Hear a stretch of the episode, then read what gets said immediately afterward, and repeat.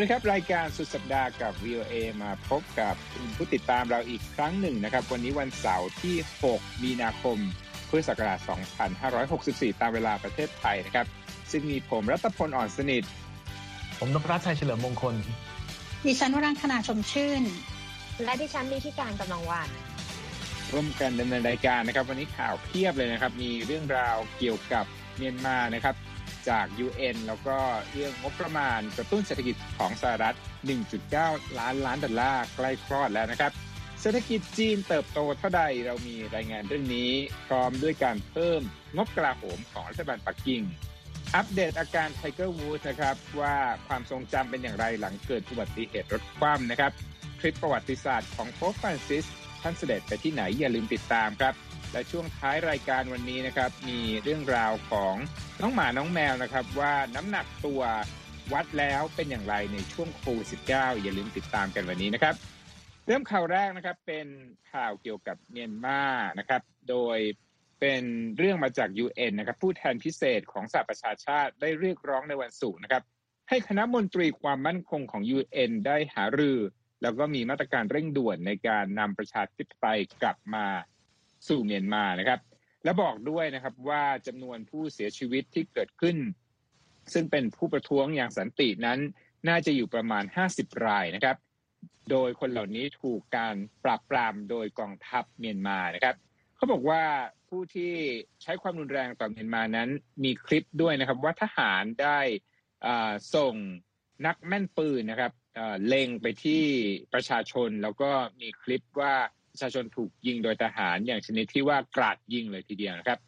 สำนักข่าว AP ได้เอกสารของผู้แทนพิเศษของ UN รายนี้นะครับ ชื่อคริสตินเทรนเนอร์โดยเธอได้บอกในเอกสารนะครับ ได้เรียกร้องให้คณะมนตรีความมั่นคงสหประชาชาตินั้นดำเนินการอย่างแข็งขันนะที่จะกดดัน ให้มีการยุติการใช้ความรุนแรง แล้วก็ฟื้นฟูสถาบันทางประชาธิปไตยในเมียนมานะครับ เจ้าหน้าที่ผู้นี้กล่าวด้วยนะครับ ว่าการประท้วงนี้มีผู้เสียชีวิตจากกระสุนจริงนะครับณวันที่ 2 มีนาคมนะครับคริสตินเทรนเนอร์ได้กล่าวนะครับว่ามีผู้ถูกจับตัวประมาณ 1,000 คนในเมียนมานะครับ แล้วก็ทางการก็ได้มุ่งเป้าเพิ่มมากขึ้นกับนักข่าวอีกด้วยนะครับ มีรายงานของ VOA ว่าผู้สื่อข่าวท้องถิ่นของไวซ์ซับอเมริกาภาคภาษาพม่านั้นก็ได้รับบาดเจ็บจากการ ถูกยิงด้วยกระสุนยางนะครับ อ่า มาอีกข่าวหนึ่งที่สหรัฐนะครับ เป็นเรื่องราวของงบประมาณมูลค่า 1.9 ล้านล้านดอลลาร์ที่หลายคนติดตามมานานนะครับ AP รายงานเมื่อวันศุกร์นะครับว่าวุฒิสมาชิกสหรัฐจากทั้งเดโมแครตแล้วก็ริพับลิกันได้เจรจากันฮะแล้วก็คาดว่าจะมีการผ่านร่างกฎหมายฉบับดังกล่าว จากวุฒิสภาในช่วงสุดสัปดาห์นี้นะครับ การต่อรองเกิดขึ้นในเรื่องของเงินสนับสนุนผู้ที่ตกงานนะครับ เป็นเงินช่วยเหลือ ซึ่งเดิมเนี่ยเขาบอกว่าฝ่ายเดโมแครตที่เสนอในร่างบอกว่าให้เพิ่มสัปดาห์ละ 400 ดอลลาร์นะฮะแต่ว่าฝ่ายพับลิกันก็แย้งกลับมานะฮะท้ายสุดนะฮะประนีประนอมกันได้ที่ให้เหลือ 300 ดอลลาร์แต่ว่า จะมีการยืดการมอบเงินช่วยเหลือต่อไปอีกหนึ่งเดือน คือยาวกว่าปกติ แต่เงินได้น้อยลงนะฮะโดยจะยืดไปถึงเดือนกันยายน แล้วก็มีมาตรการหนึ่งคือช่วยลดการเสียภาษีของผู้ตกงานด้วยนะครับ ประเด็นหนึ่งที่น่าสนใจก็คือเรื่องของการขึ้นอัตราค่าแรงขั้นต่ำอันนี้จะต้องดูนะว่าท้ายสุดแล้วเนี่ยโผจะออกมาเช่นใดนะครับ มีผู้ตั้ง ข้อสังเกตนะครับว่าฝ่ายพับลิกันนั้นโจมตีกฎหมายฉบับนี้ว่าใช้งบประมาณเพื่อกระตุ้นเศรษฐกิจมากเกินไปนะแต่ว่าเดโมแครตก็บอกนะครับว่า จะต้องทำให้งบนั้นสมน้ำสมเนื้อกับวิกฤตที่รุนแรงที่ทำให้คนสิบล้านตำแหน่งนั้นว่างงานนะครับ และก็ยังมีคนจำนวนมากนั้นดิ้นรนเพื่อหาเงินเลี้ยงปากท้อง แล้วก็ครอบครัวอีกจำนวนมากได้รับความเดือดร้อนนะครับ ผลสำรวจจาก AP แล้วก็ Center for Public Affairs Research ระบุครับว่า ชาวอเมริกันร้อยละเจ็ดสิบนั้น สนับสนุนให้ประธานาธิบดีไบเดนนั้นช่วยเหลือผู้ที่ได้รับผลกระทบจากการระบาดของโคโรนาไวรัส ซึ่งในจำนวนนี้นั้นรวมถึงผู้สนับสนุนริพับลิกันถึง 44%ด้วยนะครับ เอาละครับจากสหรัฐนะครับไปกันที่จีน เพราะว่ามีการประชุมนะฮะสภานิติบัญญัติ แล้วก็ครั้งนี้เนี่ยมีการพูดถึงตัวเลข GDP ด้วยใช่ไหมครับคุณนพรัตน์ ช่ครับ วันนี้เป็นวันศุกร์ตามเวลาในจีนด้วยกันก็มีการเปิดการประชุมประจำปีสภาประชาชนแห่งชาติจีน ซึ่งปกตินะครับในทุกปีเนี่ยจะเป็นการจัด 2 สัปดาห์ แต่ว่าเนื่องจากอยู่ในภาวะวิกฤตโควิด ทางการจีนจัดแค่ 1 วัน และในพิธีเปิด นายกรัฐมนตรีหลีเค่อเฉียงก็ออกมาให้สุนทรพจน์ ซึ่งมีนัยยะสำคัญหลายประเด็นนะครับ เรื่องแรกคือเรื่องของอัตราการเติบโตของเศรษฐกิจของจีนในปีนี้ที่ทางนายกรัฐมนตรีหลีบอกว่าอยากจะให้จีนเนี่ยเติบโต ไม่ไม่น้อยกว่า 6%ในปีนี้ หลังจากที่ปีที่แล้วขยายตัวไป 2.3%ซึ่งตัวเลข 6%กว่ากว่าเป็นต้นไปเนี่ยทางนักวิเคราะห์มองว่าจริง ๆ แล้วน่าจะได้สูงกวันนี้เขาคาดว่านายกรัฐมนตรีหลีน่าจะพูดว่า 7-8%ต่อ 6%ยังไงก็ถือว่ายังเยอะกว่าประเทศที่มีขนาดเศรษฐกิจสำคัญสำคัญๆใหญ่ๆเช่นสหรัฐยุโรปหรือว่าจีนเออหรือว่าที่ญี่ปุ่นนะครับ ซึ่ง ยังมีปัญหาการฟื้นฟูเศรษฐกิจอย่างที่คุณรัฐพลเพิ่งเล่าที่สหรัฐเองก็เป็นอยู่ แต่ว่าตัวเลขนี้เป็นตัวเลขที่ทางจีนมองว่าน่าจะทำได้ แล้วก็มีคนมองว่าการพูดเรื่องเศรษฐกิจเติบโตเท่านี้เนี่ยไม่พูดเรื่องอื่นมาก เหมือนกับพยายามจะส่งสัญญาณว่ามีการเปลี่ยนเปลี่ยนเบนเอ่อเป้าหมายทางเศรษฐกิจโลก จากที่ก่อนหน้านี้มองว่าจะพยายามผลักดันให้จีนเองเป็นหนึ่งในผู้นำธุรกิจโทรคมนาคม อุตสาหกรรม รถขับเคลื่อนด้วยพลังไฟฟ้า แล้วก็การพัฒนาในเทคโนโลยีอื่น ๆ ที่สามารถทำเงินได้เยอะมาทำเรื่องเกี่ยวกับการขยายตัวทางเศรษฐกิจแทน โดยการพึ่งพาธุรกิจในประเทศเป็นหลัก เนื่องจากว่ามีความตึงเครียดทางความสัมพันธ์กับประเทศมหาอำนาจเช่นสหรัฐหรือยุโรปต่อเนื่องมาตลอด มีเรื่องหนึงน่าสนใจคือทางนายกรัฐมนตรีหลีบอกว่ารัฐบาลจีนจะเดินหน้า ควบคุมการปล่อยก๊าซคาร์บอนไดออกไซด์ที่ก่อให้เกิดปัญหาภาวะโลกร้อน เป็นการต่อยอดหรือตอกย้ำจากคำพูดของประธานาธิบดีสีจิ้นผิงที่ให้ไว้เมื่อปีที่แล้วนะครับว่า ทางจีนตั้งเป้าจะเป็นประเทศคาร์บอนนิวทรัลหรือไม่ปล่อยก๊าซเรือนกระจก สู่ชั้นบรรยากาศเพิ่มจากการดำเนินธุรกิจหรือบริการต่างๆ ภายในปี 2060 แต่ว่าไม่มีการพูดถึงว่าจะทำอย่างไร เพราะเกรงว่าอาจจะไปชะลอการเจริญเติบโตทางเศรษฐกิจได้นะครับ อันนี้ก็เป็นเรื่องเศรษฐกิจที่น่าสนใจอีกประเด็นหนึ่งก็คือเรื่องของนโยบายเกี่ยวกับฮ่องกง มีรองประธานสภาประชาชนแห่งชาติหวังเจินบอกครับว่าทางรัฐบาลสหเอ่อรัฐบาลจีนนะฮะจะมีการให้บทบาทของสมาชิกคณะกรรมการเลือกตั้งฮ่องกง ที่ส่วนใหญ่ตอนนี้ก็เป็นตัวแทนจากภาคธุรกิจ แล้วก็บุคคลที่ให้การสนับสนุนรัฐบาลกรุงปักกิ่งให้มีบทบาทมากขึ้น เป็นการมองว่าแสดงว่าจะมีการผลักดันให้มีการควบคุมการบริหารงานในฮ่องกงหนักขึ้น ก่อนหน้านี้เนี่ยก็มีข่าวมาบอกแล้วว่าหลายคนกลัวว่าทางฮ่องจีนเนี่ยจะมีการปิดกั้นเสียงจากฝ่ายค้านในสภาฮ่องกงทางนายรัฐมนตรีหลีบอกว่าสิ่งที่รัฐบาลกรุงปักกิ่งต้องการก็คือ จะปกป้องความมั่นคงแห่งชาติของฮ่องกงเป็นหลักนะฮะอีกเรื่องหนึ่งที่น่าสนใจคือเรื่องของงบกลาโหมของจีน มีการประกาศว่าเพิ่มงบปีนี้จากปีก่อนหน้า 6.8%ตัวเลขที่ออกมาก็ประมาณ 210,000 ล้านดอลลาร์นะครับหมดก็ภายในเดือนสิ้นปีนี้ประมาณเดือนกันยายนนะฮะเป็นการขึ้นจากประมาณแสนแปดหมื่นล้านของปีก่อนหน้า จริงๆ แล้วการขึ้นมาครั้งนี้ถือเป็นการขึ้นซึ่งไม่เยอะมากเพราะว่านักวิเคราะห์บอกว่าในช่วงหลายสิบปีที่ผ่านมา ตัวเลขการขึ้นของงบกลาโหมค่อยๆลดลง จากเมื่อก่อนขึ้นปีละสองหลักตอนนี้ก็เหลืออยู่หลักเดียว เพราะว่าศักยภาพทางทหารของจีน ถือว่าแข็งแกร่งมากอยู่ดับงบงบกลาโหมที่ถือว่ามากอันดับสองของโลก ความแข็งแกร่งเยอะมาก ซึ่งที่ตั้งสั่งสมกำลังเนี่ยก็มองว่าเป็นการจะให้ตัวเองสามารถขู่ว่าจะเข้าไปควบคุมไต้หวันได้เป็นหลัก แล้วก็ช่วงหลังก็มีเรื่องของการจะไปสร้างอิทธิพลในหน้าน้ำต่างๆ เช่น ทะเลจีนใต้หรือแม้กระทั่งบางส่วนของมหาสมุทรอินเดีย หรือว่ามหาสมุทรแปซิฟิกทางด้านตะวันตกด้วย ตรงนี้ก็เป็นสิ่งที่หลายคนจับตาดู เพราะว่าทางอเมริกาเองก็ถึงจะเป็นอันดับหนึ่งอยู่ ก็ต้องคอยจับตาดูว่าจีนจะขยายกำลังไปยังไง เพราะสหรัฐมองว่าจีนไม่ค่อยเปิดเผยรายละเอียดเรื่องการให้เงินกองทัพมากนะก็ต้องจับตาดูครับ ครับ นั่นก็เป็นเรื่องราวเกี่ยวกับจีนนะครับ นี่ก็อาทิตย์กว่าๆแล้วนะครับ ที่คนที่ติดตามวงการกอล์ฟนั้น ตกใจกับข่าวที่ไทเกอร์วูดนั้นประสบอุบัติเหตุรถพลิกคว่ำนะครับ ที่แคลิฟอร์เนีย ล่าสุดเป็นยังไงบ้างครับ คุณอิทธิการก็เป็นเรื่องที่สะเทือนวงการกีฬากันมากนะคะ แต่ว่าการสืบสวนสำหรับคดีนี้ก็ยังดำเนินต่อไป ซึ่งล่าสุดค่ะทางการลอสแองเจลิสก็เร่งค้นหาหลักฐานซึ่งมาจากกล่องดำนะคะ ในรถอเนกประสงค์ของไทเกอร์วูดส์ ซึ่งประสบอุบัติเหตุรถคว่ำไปเมื่อปลายเดือนกุมภาพันธ์ หลังจากพบว่านักกอล์ฟรายนี้ไม่สามารถให้ข้อมูล ซึ่งเกี่ยวเนื่องกับอุบัติเหตุในครั้งนี้ได้นะคะ เดี๋ยวเราจะมาลงรายละเอียดกัน เรื่องนี้เป็นรายงานของ CBS และ CNN นะคะ รายงานตรงกันว่าทางการเนี่ยยังไม่ให้ข้อสรุปที่ชัดเจนนะคะ จากอุบัติเหตุดังกล่าว แล้วก็ออกหมายค้นค่ะ เพื่อไปดึงข้อมูลหลักฐานจากกล่องดำของรถยนต์อเนกประสงค์ Genesis นะคะจากของนักกอล์ฟวัย45ปีรายนี้ ซึ่งตกลงไป บริเวณไหล่เขาใกล้กับนครลอสแองเจลิสนะคะ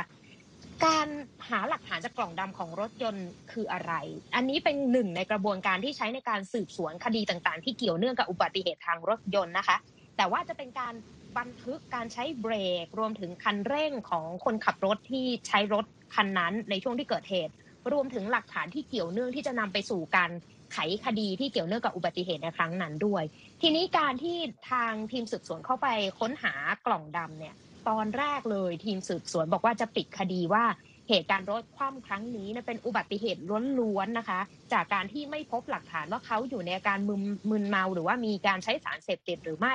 ในช่วงเวลาเกิดเหตุขณะที่ยังไม่มีผลเลือดออกมาด้วยนะคะ ก่อนที่จะกลับมาสืบสวนอีกรอบหนึ่งในวันอังคารที่ผ่านมานี้เอง แล้วก็ไม่สามารถที่จะให้ข้อสรุปของอุบัติเหตุครั้งนี้ได้ จากการไปสอบถามไทเกอร์วูดเบื้องต้นหลังจากเขามีอาการดีขึ้นเนี่ยปรากฏว่านักกอล์ฟรายนี้ค่ะบอกไปว่าไม่ทราบ แล้วก็ไม่มีความทรงจำอะไรที่เกี่ยวเนื่องกับอุบัติเหตุครั้งนั้น ในเช้าวันที่ 23 กุมภาพันธ์เลยนะคะ นอกจากนี้ยังบอกว่าจำไม่ได้ด้วยว่าเกิดอะไรขึ้นกับเขาทั้งในช่วงเวลาก่อน แล้วก็ช่วงเวลาหลังเกิดอุบัติเหตุดังกล่าวค่ะ ทีนี้ถ้าย้อนกลับไปประวัติของเขาเนี่ยก็ มีเรื่องราวที่ไม่สู้ดีเกี่ยวกับการขับขี่อยู่บ่อยครั้งนะคะ ก็เคยถูกจับที่ฟลอริดาเมื่อปี 2017 ขณะนอนหลับอยู่ในรถยนต์ แล้วก็ไปตรวจพบสารบางอย่างในกระแสเลือดของเขา และยังเคยประสบอุบัติเหตุทางรถยนต์ที่ฟลอริดามาแล้วเมื่อปี 2009 นะคะ แต่ว่าอุบัติเหตุครั้งล่าสุดนี้ถือว่าร้ายแรงมาก แล้วก็หลายคนก็จับตา เพราะว่าไทเกอร์วูดกำลัง comeback มา แล้วมาเกิดอุบัติเหตุอย่างนี้ หลายคนก็จับตากันอย่างใกล้ชิดเลยค่ะ ครับ ขอบคุณมากครับ คุณอิทธิการครับ ช่วงข่าววันนี้มีข่าวหนึ่งนะครับ เกี่ยวกับสมเด็จพระสันตะปาปาฟรานซิสนะครับ พระองค์ก็ได้เริ่มทริปประวัติศาสตร์นะครับ โดยเริ่มกำหนดการเสด็จเยือนอิรักครับ โดยเป็นประมุขของศาสนาจักรนิกายโรมันคาทอลิก คนแรกนะครับที่เสด็จเยือนสถานที่กำเนิดของอับราฮัมซึ่งเป็นบุคคลสำคัญทั้งศาสนาคริสต์ยิวแล้วก็ศาสนาอิสลามนะครับ การเยือนอิรักครั้งนี้นั้นเป็นครั้งแรกของโป๊ปฟรานซิสด้วยนับตั้งแต่การระบาดของโควิด -19 นะฮะแล้วก่อนหน้านี้ก็มีรายงานนะครับว่าบุคคลในที่เกี่ยวข้องกับเป็นนครวาติกันก็คือทูตของวาติกันที่ประจำอิรักนะครับ Archbishop มิจาเลสโกวาร์ถูกตรวจพบว่าติดโคโรนาไวรัส ตอนนี้ก็อยู่ในระหว่างการกักตัวนะครับ เที่ยวบินของโพอฟรานซิสนั้นทุกคนที่บินมาด้วยนั้นจะต้องฉีดวัคซีนต้านโควิด -19 มาก่อนนะครับ แล้วก็ย้อนกลับไปพระองค์ทรงตั้งใจที่จะเดินทางมาที่อิรักตั้งแต่ปีที่แล้วนะครับ แต่ก็เพราะว่าเกิดเหตุโคโรนาไวรัสทริปดังกล่าวก็จึงถูกเลื่อนไปนั่นเองนะครับกำหนดการสำคัญนะครับของโป๊ฟรานซิสก็คือจะไปเยือนเมืองนาจาฟนะครับเป็นเมืองศักดิ์สิทธิ์แล้วก็จะเข้าพบ กับผู้นำศาสนาอิสลามคนสำคัญนะครับอายาตุลาอาลีอาซิสตานีแห่งนิกายชีอะวัย 90 ปีด้วยนะครับเอาละครับนั่นก็เป็นช่วงสรุปข่าวรอบโลกนะครับ ช่วงต่อไปอยากจะให้ความสำคัญนิดนึงนะครับ กับเรื่องมาตรการที่หลายประเทศนั้นกดดันเมียนมานะครับ หลายคนบอกว่าใช้มาตรการทั้งไม้แข็งแล้วก็ไม้อ่อนนะฮะ ไม้แข็งนี่รวมถึงเรื่องการยึดทรัพย์ด้วยนะครับ อยากจะคุยกับคุณนพรัตน์นะครับว่าทางสหรัฐนั้นใช้นโยบายในลักษณะนี้กับทหารเมียนมาอย่างไรบ้างครับ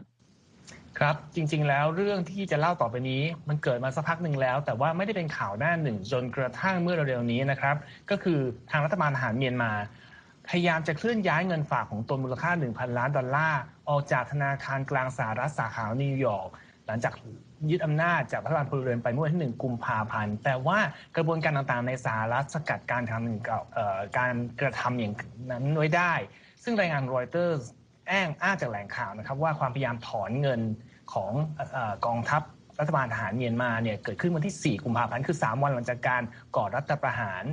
แต่ว่าถูกระบบป้องกันขั้นต้นของธนาคารธนาคารกลางสหรัฐนิวยอร์กเนี่ยสกัดเอาไว้ และไม่นานต่อมาเจ้าหน้าที่รัฐบาลสหรัฐ ทำการถ่วงเวลาไว้ จนกระทั่งประธานาธิบดีโจไบเดน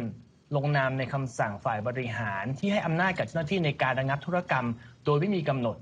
ซึ่งรายงานเกี่ยวกับความพยายามของรัฐบาลเมียนมานี้ ไม่ได้เป็นข่าวจนกระทั่งกองทัพเมียนมาแต่งตั้งแต่งตั้งผู้ว่าการธนาคารกลางคนใหม่ หลังจากก่อนหน้านี้สั่งคุมขังเจ้าหน้าที่รัฐบาลกลางธนาคารกลางบางคน ซึ่งเขาคิดว่าเป็นอยู่ในพวก กลุ่มหัวปฏิรูป แล้วก็เป็นพันธมิตรใกล้ชิดกับนางองซานซูจีไป พอมีการแต่งตั้งปุ๊บ มันก็ไปเข้าล็อกกับระบบที่เขาป้องกันเอาไว้ ซึ่งรายละเอียดก็คือน่าสนใจมากเขาบอกว่าแม้ว่าทางโฆษกรัฐบาลฐานเมียนมาจะไม่ให้ข้อมูลหรือว่าความเห็นเกี่ยวกับเรื่องนี้ธนาคารกลางของเมียนมาก็ไม่ตอบ แต่ว่ามีการลงมาดูรายละเอียดว่าเกิดอะไรขึ้นก็คือว่าจริง ๆ แล้วเนี่ยทางเมียนมาถูกจับอยู่ใน list ของ เขาเรียกว่าเป็นชื่อจะแบบค่อนข้างไม่ค่อยคุ้นนะฮะหรือรายชื่อสีเทาของ Financial Action Task Force เขาบอกเป็นองค์การระหว่างประเทศ ดูแลป้องกันและปราบปรามการฟอกเงิน เนื่องจากว่าเมียนมาในปีแล้วมีความเคลื่อนไหวทำให้เกิดความกังวลว่าจะเกิดการฟอกเงินจากกลุ่มขบวนค้ายาเสพติด ทีนี้ธนาคารกลางสหรัฐสถานนิวยอร์กสกัดการถอนเงินชั้นต้นไว้ได้ ถ่วงเวลาให้เจ้าหน้าที่ของรัฐบาลสหรัฐมาทำการระงับทุกอย่างอย่างเป็นทางการทำให้ไม่สามารถถอนเงินได้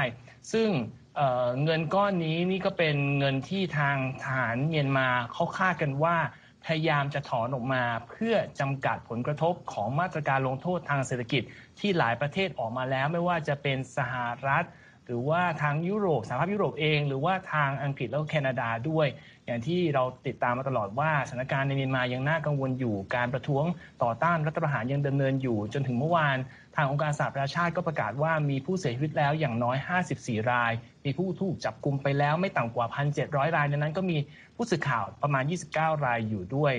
ซึ่งการที่ทางสหรัฐสามารถสกัดการถอนเงินก้อนนี้ได้เนี่ยก็เป็นสิ่งที่หลายคนจับตาดูว่าจะช่วยให้สถานการณ์มันเปลี่ยนไปทางไหนหรือไม่ ว่าทางประธานาธิบดีไบเดนประกาศว่าจะตอนนี้ทางธนาคารกลางสหรัฐของนิวยอร์กมีสิทธิ์ดำเนินการใดก็ได้ ในกรณีที่เหมาะสมเพื่อไม่ให้เกิดการยกย้ายเงินกับประเทศเจ้าของบัญชีที่อยู่ในข่ายต้องสงสัยนะฮะ ตอนนี้ก็ต้องจับตาดูว่าจะเกิดอะไรขึ้นหลังจากนี้ครับ ครับเอาละครับ ไปที่อังกฤษกันบ้าง คุณอิทธิการมีเรื่องราว จริงไม่ได้เกี่ยวกับไม่ได้อังกฤษหรอก แต่ว่าเกี่ยวกับราชวงศ์อังกฤษนะฮะว่าเมแกนเนี่ยเตรียมที่จะสัมภาษณ์เปิดใจกับราชินีทอล์กโชว์โอปราห์วินฟรีใช่ไหมครับ เป็นอย่างไรบ้างเห็นว่า โอปราห์พร้อมเมแกนพร้อม ผู้ชมพร้อมหรือยังครับ ตอนนี้คิดว่าเอ่อหลายๆคนก็เตรียมแล้วนะคะ ว่าเออออกอากาศวันไหนกันนะคะ ก็จะเป็นการสัมภาษณ์พิเศษครั้งแรกค่ะ ที่ออกอากาศในวันอาทิตย์ที่ 7 มีนาคมนะคะ ทางสถานีโทรทัศน์ CBS ของสหรัฐนะคะ เมื่อเมแกนมาร์เคิลดัชเชสแห่งซัสเซ็กซ์เนี่ยเปิดเผยบอกว่าจะเล่าแบบหมดเปลือกเลยนะคะ เรื่องราวที่เกี่ยวเนื่องกับชีวิตในราชวงศ์อังกฤษ กับพิธีกรดังของสหรัฐค่ะโอปราห์วินฟรีซึ่งเธอยืนยันนะคะว่าเธอมีอิสระที่จะพูดทุกสิ่งทุกอย่างที่เกี่ยวเนื่องกับชีวิตของเธอ เพราะว่าเธอและเจ้าชายแฮร์รี่เนี่ยจะไม่กลับไปปฏิบัติหน้าที่ในฐานะสมาชิกราชวงศ์อังกฤษอีกต่อไป เรื่องนี้เนี่ยก็คือความเคลื่อนไหวตลอดทั้งช่วงเดือนกุมภาพันธ์แล้วก็ต่อเนื่องมาจนถึงเดือนมีนามีนาคมเนี่ยจะย้อนไทม์ไลน์สักนิดหนึ่งนี่ก็เป็นเวลาเกือบจะหนึ่งปีแล้วนะคะ ที่ทั้งดยุคและดัชเชสแห่งซัสเซ็กซ์เนี่ยประกาศว่าจะลดบทบาทในฐานะสมาชิกราชวงศ์ออกไปนะคะ แล้วเขาก็ให้กรอบเวลาก็คือทางราชสำนักของอังกฤษเนี่ยเขาก็ให้เวลาประมาณหนึ่งปี ให้พิจารณาว่าจะอยู่ต่อหรือว่าจะออกจากฐานะสมาชิกราชวงศ์ออกไปเลย ซึ่ง ในเมื่อปลายเดือนกุมภาพันธ์นะคะ ทางเจ้าชายแฮร์รี่และเมแกนก็ประกาศยุติบทบาทในฐานะสมาชิกราชวงศ์วินเซอร์อย่างแน่นอนแล้ว และหลังจากนั้นนะคะ ก็เริ่มเปิดศึกกับพระราชวังบักกิงแฮมแทบจะทันที อันนี้เป็นรายงานจากทางรอยเตอร์เลยนะคะโดยเมแกนเป็นอดีตนักแสดงสาวอเมริกันค่ะ ก็ได้กล่าวกับพิธีกรหญิงชื่อดังโอปราห์วินฟรีในการสัมภาษณ์พิเศษครั้งแรกที่จะออกอากาศวันอาทิตย์นี้นะคะ เธอบอกว่าเธอพร้อมจะพูดทุกอย่างเลย จากเดิมที่เธอและพระสวามีเนี่ยไม่เคยได้รับอิสระใด ๆ ให้เลือกสิ่งต่างๆ ได้เองนะคะนี่เป็นคำพูดของเธอ แต่เธอบอกว่าณวันนี้ค่ะ เธอพร้อมที่จะยืนหยัดเพื่อตัวเองแล้วนะคะ นี่ก็เป็นความเข้มข้นนะคะสำหรับการสัมภาษณ์ครั้งนี้นี่แค่เกริ่นๆเท่านั้นเอง ทีนี้ย้อนกลับไปเจ้าชายแฮร์รี่ทรงอภิเษกสมรสกับเมแกนมาร์เคิลนะคะนักแสดงสาวชาวอเมริกันเมื่อปี 2018และทั้งสองก็กลายเป็นคนดังระดับโลก เพราะว่าพลังข้างหนึ่งก็เป็นคือเป็นพลังแห่งราชวงศ์อังกฤษ แล้วก็มาพันหนวกกับความดังของคนดังในฮอลลีวูดแบบอเมริกันนะคะ แล้วต่อมาทั้งสองก็ประกาศยุติบทบาทราชวงศ์อย่างที่ฉันเล่าไป โดยอ้างเหตุผลว่าไม่สามารถรับมือกับการลุกล้ำความเป็นส่วนตัว ซึ่งใช้คำว่าสุดจะทนแล้ว และทัศนคติเหยียดเชื้อชาติของสื่ออังกฤษนั่นก็เป็นมุมมองของทั้งทั้งสองท่านนะคะ และเมแกนก็ออกมากล่าวภายหลังจากพ้นจากสมาชิกราชวงศ์อังกฤษไปว่าเธอนั้นไม่ได้รับการปกป้องจากราชวงศ์เลยนะคะ การสัมภาษณ์ครั้งนี้ค่ะ ถูกจับตามองจากทั้งสื่อมวลชน แล้วก็มวลมหาประชาชนอย่างเราๆอย่างมากนะคะ จากที่ก่อนหน้านี้ค่ะ โอปราเคยให้เคยไปสัมภาษณ์เจ้าชายแฮร์รี่และเมแกนมาก่อนแล้ว เมื่อช่วงต้นปี 2018 นะคะ และในการสัมภาษณ์ครั้งนั้นค่ะเมแกนได้เปิดเผยว่าพระราชวังบักกิงแฮมยอมรับนะคะ ว่าได้เคยให้ข้อมูลเท็จเกี่ยวกับตัวเธอและพระสวามีมาโดยตลอดในขณะที่การโปรโมทจังหวะการโปรโมทการสัมภาษณ์สุดพิเศษครั้งล่าสุดนี้เนี่ยนะคะ มาในช่วงเวลาที่เจ้าชายฟิลิปค่ะ พระอัยกาของเจ้าชายแฮร์รี่ ประทับอยู่ในโรงพยาบาลหลังจากประชวรหนักด้วยนะคะ ก่อนการสัมภาษณ์จะออกอากาศสู่สาธารณชนในวันอาทิตย์นี้ค่ะ มีแรงเคลื่อนไหวมาจากพระราชวังบักกิงแฮมด้วยนะคะ โดยมีการออกแถลงการณ์ค่ะว่าได้เริ่มต้นการสอบสวนในกรณีที่มีการกล่าวหาค่ะว่า ดัชเชสแห่งซัสเซ็กซ์ผู้นี้รังแกอดีตข้าราชบริพารหลายคนนะคะ ระหว่างที่ใช้ชีวิตในฐานะสมาชิกราชวงศ์ของอังกฤษ ซึ่งแน่นอน ในเรื่องนี้เมแกนก็จะพูดถึงในประเด็นดังกล่าวนี้ ในการสัมภาษณ์ที่จะออกอากาศในสหรัฐอเมริกาในวันอาทิตย์นี้ด้วย ในประเด็นทั้งหลายทั้งปวงที่เกิดขึ้นนะคะ ในเรื่องนี้ริชาร์ดฟิตซ์วิลเลียมผู้เชี่ยวชาญด้านราชวงศ์อังกฤษค่ะ ก็ออกมาเปิดเผยในประเด็นนี้นะคะ เกี่ยวกับสถานการณ์ที่เกิดขึ้นโดยบอกว่า ภาวการณ์เช่นนี้ค่ะ ถือว่าเป็นพิษภัยต่อราชวงศ์อย่างไม่ต้องสงสัยเลยนะคะ แล้วเรื่องราวที่เกิดขึ้นในตอนนี้จะสะท้อนความสัมพันธ์ระหว่างราชวงศ์ที่จะเกิดขึ้นจากนี้ไปในอนาคต แล้วก็แน่นอนว่าเป็นสถานการณ์ที่ไม่ปลอดภัยเลยทีเดียวค่ะ ครับจาก ชีวิตดังเทพนิยายนะครับ มาสู่ชีวิตบ้านๆอย่างเรานะครับ คุณวรังคณาก็อยู่บ้านหรือว่าอยู่ที่ต้องนั่งกระสับกระส่ายอยู่เขาบอกว่าโควิดสิบเก้านี่ไม่ใช่แต่เราเรานะที่น้ำหนักอาจจะเพิ่มขึ้น เพราะขยับร่างกายน้อยลง น้องหมาน้องแมวก็เช่นกันใช่ไหมครับ ค่ะใช่ค่ะ คนที่สังเกตว่าตอนนี้รอบเอวตัวเองเริ่มใหญ่ขึ้นหนาขึ้นนะคะ ช่วยหันไปดูน้องหมาน้องแมวนิดนึงว่าเอ๊ะของเขาก็ใหญ่ตามเราหรือเปล่า เพราะว่าเรื่องภาวะการน้ำหนักตัวเพิ่มในช่วงโควิด -19 เนี่ยนะคะ มันได้ลามไปถึงสัตว์เลี้ยงในบ้านของเราแล้วนะคะ อันนี้เนี่ยเกิดจากการที่ทางโรงพยาบาลสัตว์ในสหรัฐนะคะ ได้มีการเก็บข้อมูลนะคะ ของสัตว์เลี้ยงส่วนใหญ่ก็จะเป็นหมาแมวที่มารักษาตัวในโรงพยาบาลนะคะ อย่างรายงานของ ABC News เองก็อ้างรายงานของโรงพยาบาลสัตว์กว่า 90 แห่งใน 26 รัฐทั่วอเมริกานะคะ ที่พบว่าในปีที่ผ่านมานั้น ทั้งแมวและหมามากกว่าครึ่งหนึ่งนะคะ ที่เข้ามา โรงพยาบาลโรงพยาบาลสัตว์เนี่ยนะคะ มีน้ำหนักตัวเกินมาตรฐานนะคะ ส่วนรายงานของ The Wall Street Journal ก็รายงานคล้ายๆ กันค่ะว่า การสำรวจของเครือข่ายโรงพยาบาลสัตว์ที่ใหญ่ที่สุดในสหรัฐนะคะ พบว่าระหว่างเดือนมีนาคมถึงตุลาคมที่ผ่านมานะคะ มีสุนัขที่น้ำหนักตัวเกินมาตรฐานเนี่ยเพิ่มสูงขึ้นถึง 2.3%นะคะ อาจจะดูว่าเป็นตัวเลขนิดเดียวนะคะ 2.3%แต่เขาบอกว่า 2.3%ของน้ำหนักตัวที่เพิ่มขึ้นมาเนี่ยนะคะ ถือว่าเป็น การเพิ่มขึ้นที่สูงที่สุดในรอบทศวรรษหนึ่งทศวรรษที่ผ่านมาเลยนะคะ ซึ่งก็ถือว่าเป็นเรื่องที่ค่อนข้างจะซีเรียสจริงจังทีเดียวนะคะ ซึ่งทั้งสองรายงานเนี้นะคะก็รายงานตรงกันนะคะว่าสาเหตุหลักๆเนี่ยคือมาจากพฤติกรรมของเจ้าของสัตว์เลี้ยงนะคะ ความเครียดแล้วก็การขาดหรือการลดลงของกิจกรรมสำหรับน้องหมาน้องแมวทั้งหลายในชีวิตประจำวันด้วยนะคะ ซึ่งออย่างเราเองใช้เวลาในบ้านเยอะใช่ไหมคะ บางคนเนี่ยก็หันมา ทำอาหารกินเองนะคะอบขนมนะคะ แล้วพอมีเศษอาหารเหลือเนี่ยค่ะ ก็เอาให้สัตว์เลี้ยงกินนะคะ ซึ่งหลายคนอาจจะไม่ได้เฉลียวใจว่าเอ๊ะจริง ๆ เศษอาหารเล็ก ๆ น้อยๆเนี่ยให้กินวันวันละครั้งคงไม่เป็นไร แต่ว่าเศษอาหารเหล่านี้ต้องดูด้วยนะคะ ว่าเป็นอาหารที่มีไขมันสูงหรือเปล่านะคะ ถ้ามีไขมันสูงให้กินทุกวันเนี่ย ก็นำไปสู่ภาวะน้ำหนักเกินมาตรฐานได้นะคะ หรือว่าบางสุนัขบางตัวนะคะ จาก การรายงานข่าวก็คือว่ามีพฤติกรรมที่เรียกร้องหรือขอของกินเล่นมากขึ้นนะคะ ส่วนหนึ่งเนี่ยเป็นเพราะว่าเมื่อคนอยู่แต่ในบ้านนะคะ หลายคนก็มักจะเดินเข้าเดินออกห้องครัวเป็นว่าเล่นนะคะ หาขนมหาอะไรกินน้องหมาเห็นก็สบโอกาสนะคะ ขอกินด้วยนะคะ ก็เลยน้ำหนักขึ้นนะคะ ในขณะที่แมวนั้นนะคะ ถึงแม้ว่าออกจะรำคาญนะคะ ที่มนุษย์อยู่บ้านมากขึ้นตามประษาแมวนะคะ แต่แมวบางตัวก็พัฒนานิสัยการกินใหม่ ๆ ที่ไม่เคยเกิดขึ้นมาก่อน เช่นหันมาชอบกินอาหารขยะ เช่นไก่ทอดนะคะ ที่คนสั่งมากินที่บ้านบางเจ้าของบางคนก็บอกว่าพอกินไก่ทอดเสร็จเนี่ยแมวก็ไปแทะกระดูกไก่กินของทอดพวกนี้ก็มีนะคะ หรือว่าแม้แต่เจ้าของเองนะคะ พออยู่กับบ้านนานๆเนี่ยก็เกิดภาวะเครียดนะคะ พอเครียดแล้วก็เกิดภาวะ กินเพราะเครียดนะคะ หรือว่า stress eat นั่นเอง ซึ่งสัตว์เลี้ยงในบ้านเนี่ยค่ะเขาก็จะเซนส์ได้นะคะ ว่าเจ้าของเครียดเขาก็กินเพราะเครียดตามเจ้าของด้วยนะคะ ซึ่งเรื่องนี้สัตวแพทย์ก็มีคำแนะนำนะคะสำหรับคนที่อยากจะช่วยสัตว์เลี้ยงลดน้ำหนักก็คือว่า ต้องตกลงกับคนในบ้านก่อนนะคะว่า ถึงเวลาแล้วที่ต้องลดน้ำหนักหมาแมวนะคะ แล้วก็ต้องตกลงกันให้ได้ว่าวันหนึ่งเนี่ยจะให้อาหารหมาแมวแค่ ครั้งหรือสองครั้งเท่านั้นนะคะ ส่วนปริมาณขนมนะคะ ก็ต้องเดินทางสายกลางขนมหรือทรีตนะคะ คือจะให้ได้ไม่ควรจะเกิน 10%ของปริมาณแคลอรี่ที่สัตว์เลี้ยงของเราต้องการในแต่ละวันนะคะ นอกจากนี้ก็ควรจะหลีกเลี่ยงการนำเศษอาหารให้สัตว์เลี้ยงกินวันละนิดวันละหน่อยด้วย เพราะว่ากินเยอะๆก็จะอ้วนขึ้น แล้วส่วนเรื่องนี้นะคะคำแนะนำสำหรับน้องหมาน้องแมวนี้ ถ้าคนไหนที่รู้สึกว่าตัวเองเริ่มเอวคับๆขึ้นแล้วนะคะ ก็ อาจจะนำคำแนะนำเดียวกันนี้ไปใช้ได้ด้วยก็ไม่มีการสงวนลิขสิทธิ์แต่อย่างใดค่ะ ขอบคุณมากครับ คุณว่างคณาครับนี่ผมตั้งแต่อยู่บ้านก็เรียกว่าได้แต่ใส่กางเกงยางยืดนะครับ เพราะว่าพยายามปฏิเสธความจริงอยู่ครับ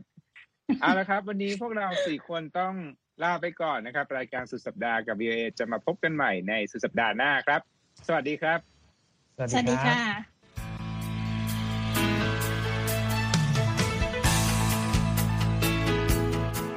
ครับและที่จบไปก็คือรายการจาก Voice of America ภาคภาษาไทย หากคุณผู้ฟังต้องการฟังรายการในวันนี้อีกครั้ง สามารถเข้าไปได้ที่เว็บไซต์ voa thai com และคลิกที่โปรแกรมของเราครับ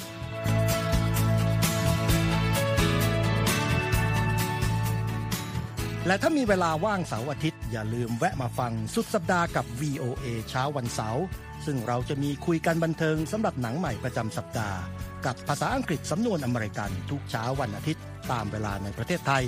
ติดตามฟังย้อนหลังได้จากเว็บไซต์ของเราเช่นกันครับ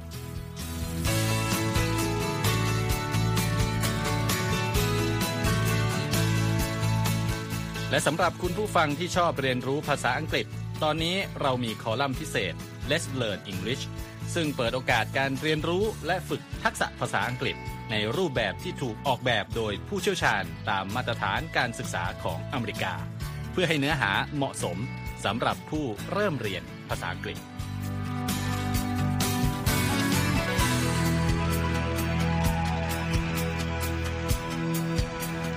ครับเรายังมีวิดีโอที่จัดทำขึ้นเป็นพิเศษ สะท้อนเรื่องราวหลากหลาย ตั้งแต่ชีวิตคนไทยในสหรัฐ ไปจนถึงเหตุการณ์สำคัญต่างๆ ที่เกิดขึ้นในอเมริกามาเสนอเป็นประจำ ซึ่งติดตามได้ทั้งทางเว็บไซต์ voa thai com Facebook และ YouTube VOA Thai ครับ